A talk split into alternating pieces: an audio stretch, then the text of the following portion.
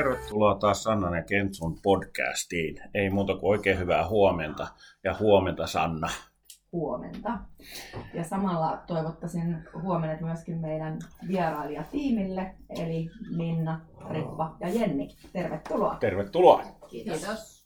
Ja Iines kanssa on taas mukana. On, kyllä. Ei Iines. Studiomaskotti. Kyllä. Viimeksi me jäätiin siihen, että puhuttiin jonkin verran niistä haasteista, mitä tässä työssä on. Niin aloitellaan tänään sillä, että pohditaan, mitä on ne asiat, mitkä auttaa jaksamaan tässä duunissa. No itse varmaan mietin sitä, että kyllä se, sen työyhteisön ja työkavereiden tuki on ihan ehdoton. Että en ajattele, että yksin olisin yhtään mitään, vaan on mahtavaa, että on vieressä se työkaveri, kenen kanssa voi pohtia sitä asiaa, oli se sitten niin kuin minkälainen asia tahansa, että mitä tehdään tänään tai sitten pohditaan niin kuin jotain ongelmia. Ja aina voi jakaa sitä myös niitä sellaisia kaikenlaiset fiilikset, tunteita laidasta laitaan. Niin jos sellaista ei olisi ja kaikki joutuisi pitämään jotenkin itsellänsä, niin kyllä se takki tyhjenee aika paljon nopeammin kuin sitten hyvän työyhteisön niin kuin mukana ollessa. Niinpä. Niinpä. Joo, mä oon samaa mieltä kuin Rippa, mutta sitten mä myöskin ajattelen niin, että täytyy selkeästi erottaa niin se työ ja sitten se siviili. Se on kyllä yksi semmoinen tärkeä osa sitä jaksamista. Kyllä. Kuinka tärkeäksi osaksi te arvioitte työnohjauksen sen jaksamisen kannalta? On se iso osa. Sillä on tosi paljon merkitystä kyllä siinä arjessa ja just ehkä niiden omien tunteiden peilaamisessa. Ja sitten jos miettii niitä onnistumisia, niin siis tietenkin mä itse omassa työssäni mä koen aina onnistumista siinä, kun mä oivallan itsestänikin uusia asioita työskennellessäni lasten kanssa. Eli he periaatteessa opettaa mulle joka päivä uudestaan tämän elämisen perusarvot ja sen tietyllä tavalla se ilon, niin se on ehkä se mikä tuo, mutta sitten kuitenkin se, että aikuisten kesken kanssa pohditaan niitä asioita ja silleen, saa sitä vastapainoa ja vastakaikua ja ehkä erilaista mielipidettäkin. Ne on kyllä tosi kallisarvoisia.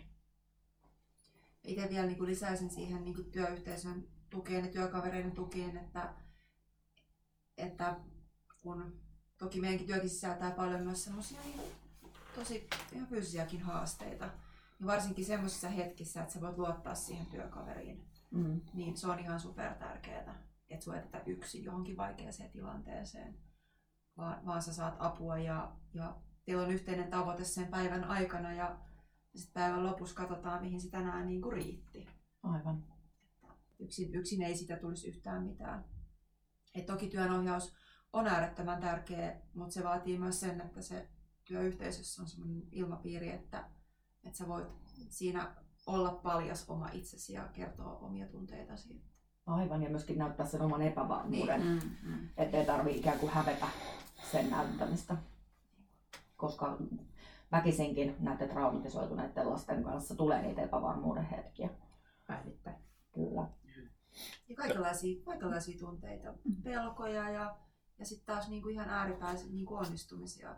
Et kyllä äsken tuossa sanoit, että opettaa itsestä tosi paljon, niin välttämättä siviilielämässä ei tule kohtaamaan työn kaltaisia haasteita ja tilanteita.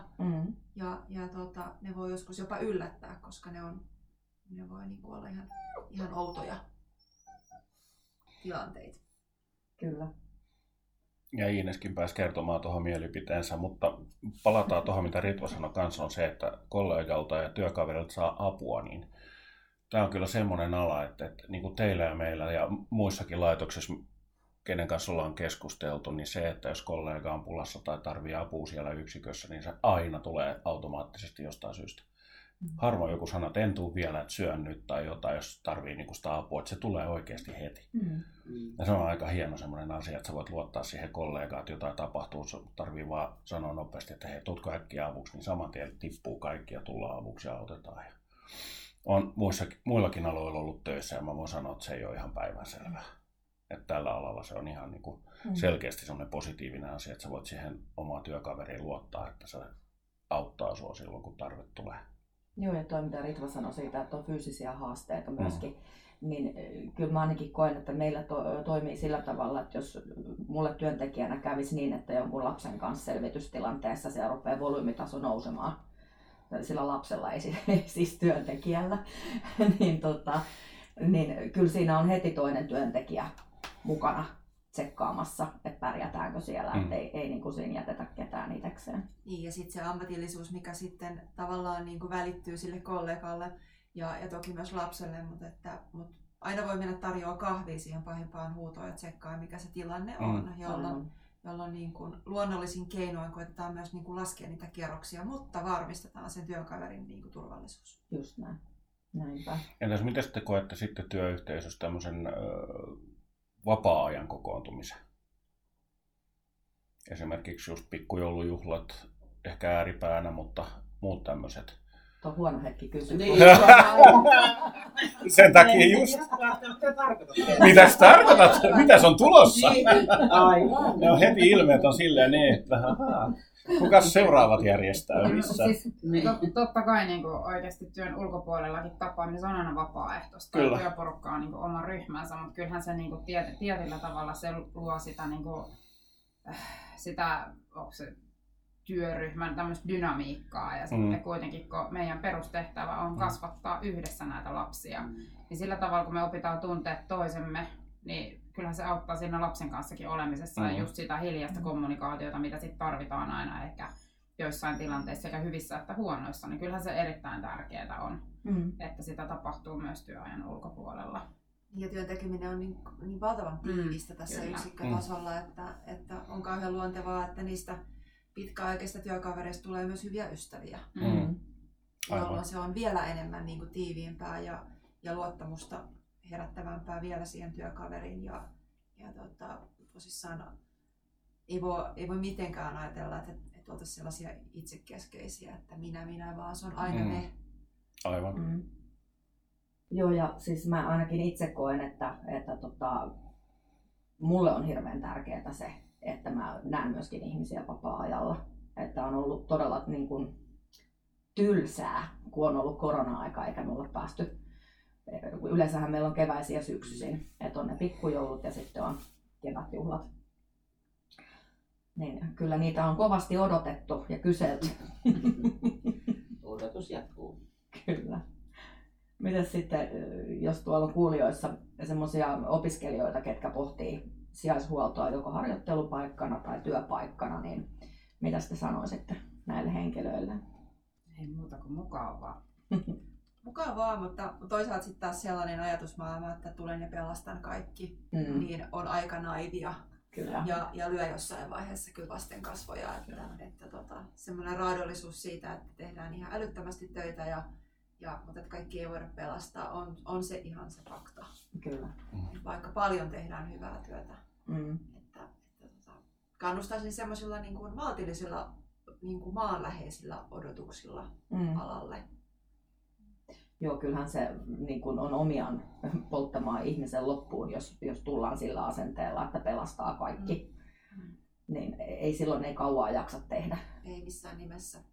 Ja toinen on se, että se on aika kodinomaista, että sinne kuuluu ne ruoanlaitot ja pyykkihuollot, että se ei ole vaan semmoista kivaa chillailua lasten kanssa ja pelataan lautapelejä, vaan se on oikeasti niin kuin elämistä nimenomaan siinä arjessa, kokemusten tuottamista, että niin siinä niin kuin, täytyy sanoa, että siinä kyllä pitää pistää itsensä sillä tavalla likoon, että pitää olla rohkeutta. Mutta sitten kuitenkin avointa mieltä ja sydäntä. Rohkea olla tekemään ihan kaikenlaista. Että kyllä niin kuin välillä vieläkin, vaikka vuosia on tässä aika paljon takana, niin se arki yllättää, että tätäkin mä pääsin tänään kokeilemaan. Aivan. Ihan mitä vaan se on sitten kodin putkimiehen hommista lähtien, milloin tehdään sitten jotain niin kuin vähän hienompaakin. Mutta toi on kyllä hyvä pointti, koska melkein voi sanoa kaikkea maan ja taivaan väliltä, että jonain päivänä olet valmistautumassa laskuvarjohyppyyn, vaikka sulla on kauhukakkat jo tulossa edellisenä päivänä. Tai just se, että teet putkitöitä tai sähkötöitä tai pidät esitelmää tai jotain muuta vastaavaa. Että koskaan et tiedä, mihin joudut. Ja kyllä niin kuin meilläkin on semmoisia harjoittelijoita ollut, mitä muistan, että he on ollut kovin ihmeissään, että miten he harjoittelijana joutuu tekemään ruokaa tai pesemään pyykkiä tai jotakin muuta tämmöistä kodinhoidollista. Että esimerkiksi sosionomiharjoittelijoissa on usein tällaisia, ketkä niin kuin ajattelee, että heidän tehtävänsä on vain johtaa ja kehittää, jolloin heille ei kuulu nämä alempien koulutusluokkien. Niitä, jos ajatellaan, että he on tullut lastensuojelun harjoitteluun, niin tämmöinen lastensuojelu, kun sä elät sitä kotiarkea, vaikka nimenomaan se on juuri sitä. Niin. Sen niin kuin ymmärtäminen. Ja sitten se on varmaan kyllä olisi sellainen tärkeä viesti niin kuin alalle miettiviä tai opiskelijoille, että ei voi päivään laatia semmoista ennakko-oletusta, tai voihan sen tehdä, mutta kyky mukautua, kyky uudistua, kyky tehdä uusia suunnitelmia ja monta kertaa päivässä. Hypätä siihen liikkuvaan junaan. Mutta toi, niin kuin, mitä tuossa äsken olikin jo, niin usein tulee just noilla opiskelijoilla se, että vähän yllätyksenä, että herrasta sitä aitaa päästään pyykkiäkin, niin pitääkö munkin tehdä se? Niin. Vaikka käydään kumminkin läpi näitä. Ne on niitä kodinhoidollisia. Ja samaten niin mä käytän paljon opiskelijoiden kanssa, että muistaa sen, että kaikkia ei voi auttaa. Se on niin mun mielestä semmoinen tärkeä pitää mielessä, vaikka halu olisi. Kyllä. Mutta monia voi auttaa. Voi, kyllä. Joo. Ja monella tavalla. Kyllä. Mutta sitten täytyy myös niin kuin, jotenkin ajatella se, että yksinkertaisesti kaikkea vaan ei pysty. Totta. Ja olla itselleen armollinen siinä suhteessa. Ja ymmärtää sen, että me voidaan tehdä tässä parhaamme ja totta kai tehdään parhaamme, mutta aina se ei vaan riitä.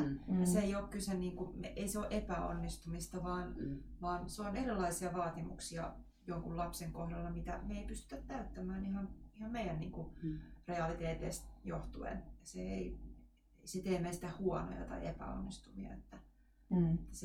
Se on myös sellaisia pieniä kolauksia niin omalle jaksamiselle, varsinkin jos ne sattuu vaikka omaohjattavien kohdalle, mutta niistäkin sit selviää sen hyvän työyhteisön tukeminen. Kyllä.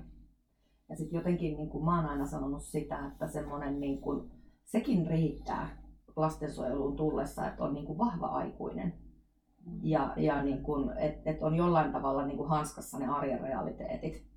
Että mulla yksi tuttu kertoi semmoista tarinaa, että hän koulutti sosionomeja päihdetyöhön lastensuojelun päihdeosastolla ja hän joutuikin aloittaa siitä, että miten perunoita keitetään tai siitä, että mitä tarkoittaa, että on se arjen struktuuri, miksi se on tärkeää näille päihdenuorille.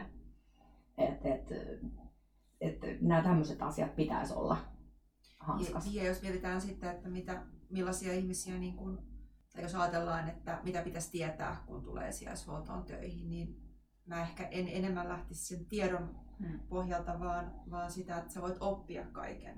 Mutta se, että sulla olisi elämässä niin kun perusarvot ja semmoinen niin kun maalaisjärki monessa, niin sä pystyt oppia ja omaksua asioita, mutta jos sun muuten elämä tai sun oma elämä jotenkin epätasapainossa tai sä voit huonosti tai niin silloin sulla ei ehkä ole resursseja auttaa sitä lapsia. Niinpä. Joo. Pitäisikö nämä vähän miettiä sitä, että minkälaisia valmiuksia paitsi opiskelijalla tulisi olla, niin myöskin työntekijällä, koska mä oon ainakin huomannut sen, että usein esimerkiksi sosionomiopinnoissa tai sairaanhoitajaopinnoissa ei ole sitä lastensuojelupuolen koulutusta hirveän paljon.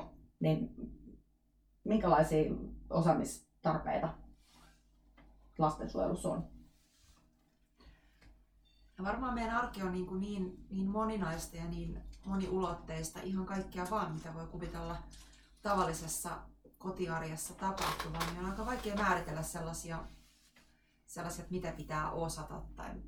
Että ehkä semmoinen niin kuin avoimin mielin ja rohkeaa ryhtymistä toimeen, mitä se sitten olikaan, että työntekijänsä niin sanotusti opettaa ja ainakin tämä ala itse on ollut sellainen hyvä esimerkki, että kaikkien mahdollista voi oppia, kaikkien mahdollista voi tulla vastaan ja aina ei ole ollenkaan mitään varmuutta, että miten mä tätä hommaa lähden tekemään, mutta Aina pitää uskota kysyä. Rohkeus ja uskota kysyä. Ja mitä tarkoittaa, miksi. Niin, että se on mun mielestä ehkä yksi semmoinen. Ja asioista selvin ottaminen ja rohkeasti vaan, niin, koska se on semmoista puhelinrumpaa, että et tiedä mihin olet lähdössä ja mihin soittelet. Mutta että ehkä enemmän semmoinen valmius niin kuin ryhtyä toimeen.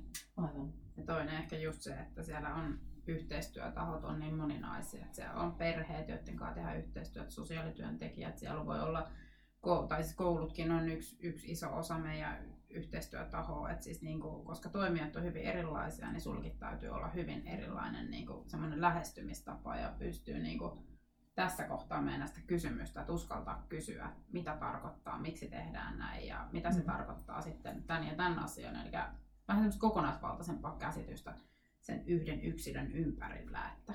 Niin tuohon ehkä voisi liittää myös hyvät vuorovaikutustaidot. Niin. Että, että täytyy, nopeata mukautumista tilanteeseen. Kyllä, täytyy pystyä niinku keskustelemaan ja eri tahot keskustelevat erilaisella ammattikielellä, mutta sun täytyy vaan niinku klaarata se sit siitä ja selvittää asioita. Ja älä pelkää epäonnistumista, koska sitäkin tulee. Tuosta vuorovaikutuksesta vielä sen verran, että meillähän on tapana sanoa täällä, että ammattilainen on aina vastuussa vuorovaikutuksestaan. Et me ei voida olettaa, että asiakas on se kukaan vastuussa, että kyllä se vastuu on aina meillä. Et mä en itse asiassa tiedä minkä verran, mä itse aikanaan käynyt opistotason tutkinnon. Ja meillähän oli hyvin paljon kaikkia semmoisia aineita, mitkä liittyy tavalla tai toisella vuorovaikutukseen. Et mä en tiedä minkä verran sitä tänä päivänä on jossain sosionomi- tai sairaanhoitajaopinnoissa. Että meillä oli kaiken maailman improvisaatiokursseja ja muita, missä sitä heittäytymistä tuli ja erilaista vuorovaikutusta. Mitäs sitten, niin kun, minkä verran esimerkiksi tänä päivänä, kun tulee uusia työntekijöitä, niin heillä on tietoa esimerkiksi traumataustasta ja lastenhoidosta?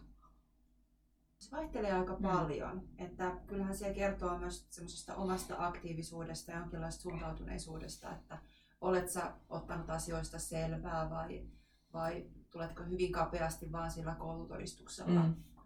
Että on hyvin monenlaisia, mutta että ehkä uuden työntekijän osalla justiinsa se semmoinen niin kuin persoonakin on aika isossa roolissa, että ei pelkällä todistuksella voi tulla. Mutta että tokihan vuorovaikutustaidot tulee aika nopeastikin esille ihmisessä, kun se kohdataan työhaastattelussa esimerkiksi niin, että onko sana valmis ja avoin asioille vai onko semmoinen jäykistelijä ja takertuu sitten ehkä väärin asioihinkin. Tänä päivänä sijaishuoltoon on hirveän helppo päästä töihin, koska meillä on niin huutava pula työntekijöistä. Että toisinaan joudutaan vähän katsomaan läpi sormienkin tiettyjä asioita.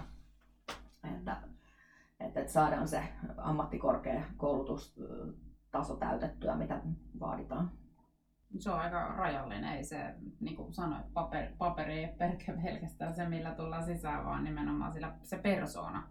Et kyllä, vaikka sanotaan, että ammattilainen täytyy tehdä ammattilaisena, mutta kyllä se persoona on oikeasti, sillähän sä teet sitä duunia täällä. Ja se, että kyllä sulla täytyy olla kyky niin kuin olla kiinnostunut. Siis se on ehkä yksi semmoinen asia, että jos et sä pysty kiinnostumaan toisten asioista tai kiinnostuu esimerkiksi. Se on ihan hyvä, että sosionomeja ja sairaanhoitajia niin vaaditaan, koska heillä pitäisi olla se kyky ja halu tutustua siihen uuteen teoreettiseen tietoon ja tuoda sitä sinne työyhteisöön, mutta käytäntö ja teoria aina välillä se ottaa aikansa ennen kuin ne niin kuin oikeasti kohtaa. Ja se vaatii taas sitä persoonaa, joka uskaltaa tehdä niitä muutoksia. Mutta kyllä mä sanoisin edelleenkin, että se kiinnostus ja uskallus siellä niinku oikeasti kokeilla vähän jotain uuttakin välillä, niin se on kyllä niinku, joko se menee syteen tai saveen tai sitten tulee täys onnistuma, mutta aina se tuo jotain uutta. Mutta on kiinnostumiseen mä sanoisin sen verran, että lapsethan lukee heti, jos sä et ole kiinnostunut. Kyllä, se on totta.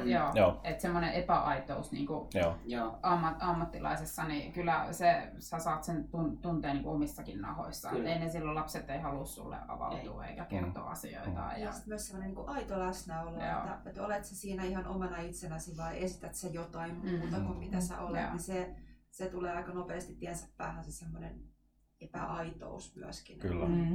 Että eikä sitä, se on myös hyvin niin kuin kuormittavaa, että jos sä istät jotain muuta kuin mitä sä olet. Että, mutta et siinä se työn haaste onkin, että miten sä olet siinä riittävästi läsnä kuitenkaan niin, että sä et polta itseäsi loppuun ja anna itsestäsi kaikkia. Että se oma rajanvetokin sille itselle on hyvin, hyvin tärkeä opetella. Että... Mutta se, että tunteet mun mielestä niin kuin laitoksissa täytyy näyttää, aikuisten täytyy saada näyttää myös tunteita. Et jos joku lapsi ja nuori tulee haukkuu ihan pataluhaksi, niin et sä voi kauniisti hymyillä silleen ja sanoa, että et sä voi tolleen tehdä. Kyllä siinä vaiheessa täytyy sanoa, että toi muuten meni tunteisiin tosi pahasti ja mä oon loukkaantunut. Ja, koska sehän on just sitä, että siinä pitää uskaltautua. Että siinä voi, jos ottaa tosi paljon aivoa, niin kyllä mun mielestä siinä on... Ja mehän annetaan ihan väärä kuva aikuisuudesta ja ihmisten toiminnasta lapsille, joilla ei ole sitä perhettä ja äitiä ja isää, mistä he niin ottaa ne roolimallit. Että jos me ollaan semmoisia tefloneita, että ei tule mikään missään, niin millaiseen maailmaan me heitä kasvatetaan. Aivan oikein, toi on hyvin sanottu. Sehän on täysin epärealistista ja hehän saa kuvan, että he voi toimia näin, kyllä. Koska eihän se suuttunut. Tai sehän oli sillähän ok, kun se ei sanonut mitään. Aivan. Se on myös se, kuinka sä turvallisesti siinä hetkessä osoitat sen inhimillisyyden ja mikä on oikein, miten voi olla ihminen ihmiselle. Kyllä. Ja mun mielestä se on itseä ohjaa siinä omassa työssä on se, että käytetään, että on tilanne mikä tahansa, mutta kunhan siihen palataan siihen tilanteeseen. Eli aina voi korjata jälkikäteen. Ja se on oikeastaan se, että niinku pitää muistaa, että jos on ollut joku happeninki, on se hyvä tai huono, niin aina voi niinku, ja pitääkin palata siihen. Hei, mä haluan vielä palaa tuohon. Vitsi, meillä oli niin siisti hetki, tiedätkö? Mä oon ihan ollut ihan tunteessa tässä koko aika. Niin sekin on niinku oikeasti semmoinen niinku tosi iso asia. Tai sitten palataan siihen ei niin siistiin hetkeen, jossa meni kaikki pieleen lähtökohtaisesti. Tuli ehkä vähän överit siltä omat kantiltakin. Mutta se, että kun sä pääset pyytämään anteeksi lapselta, niin ne on niin mahtavia asioita, koska sä herätät myös siinä lapsessa niitä empatian tunteita ja hän joutuu miettimään sitä, että miten mä suhtaudun, kun multa pyydetään anteeksi. Kyllä. Multa ei ole pyydetty ehkä anteeksi. Ne on ihan uusia asioita. Mä näen myös se, että on hienoa pyytää lapselta anteeksi.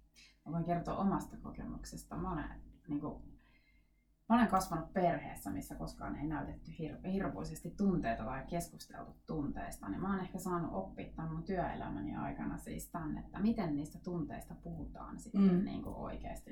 Että niistä tulee oikeasti hyvää mieltä ja sä tunnistat ne. Ja samalla mä voin sitten se, mikä on just se, että voi opettaa sille lapsellekin, että hei, tässä on jo tunne kyseessä. Kyllä. Ja sitten se, että kun on kaikenlaisia tunteita, kaikki tunteet on sallittuja, niin mielestäni on ihan tervettä, että lapsen kanssa välillä käydään niin kuin vaikka kiivasta keskustelua turvallisesti. Ketään ei satu. Ja sen jälkeen se asia sovitaan ja se lapsi oppii, että mä otin eri mieltä, mutta mitään pahaa ei tapahtunut. Aivan. Ja se on niin kuin musta semmoista taiteenlajia ja niin kuin äärettömän makeata, että välillä voi niinku ihan luvallakin sanoa, että mä en hyväksy tätä ja tää ei ole oikein ja sä et voi toimia noin. Ja... Me ollaan varmaan tässä taas parikymmentä minuuttia saatu vierähtämään aikaa. Mä oon melkein sitä mieltä, että me teitä hyödynnetään vielä kolmannenkin kerran, jos niikseen tulee. Kyllä, ehdottomasti. Ja siihen kolmanteen kertaan sitten viimeistään niin olisi kiva, jos kuuntelijat haluaisivat esittää teille kysymyksiä. Opiskelijat tai alalle haluavat tai jopa he, jotka ovat olleet pitkään alalla, jos pohtii jotain asioita, niin esittää teille kysymyksiä nimenomaan. Ja pohditaan niitä sitten seuraavalla kerralla. Yes, mutta ei mitään. Hei, seurataan meitä Instagramissa ja palataan ensi viikolla uusin aiheen. Näin tehdään. Kiitos taas teille kaikille. Kiitos. Moikka!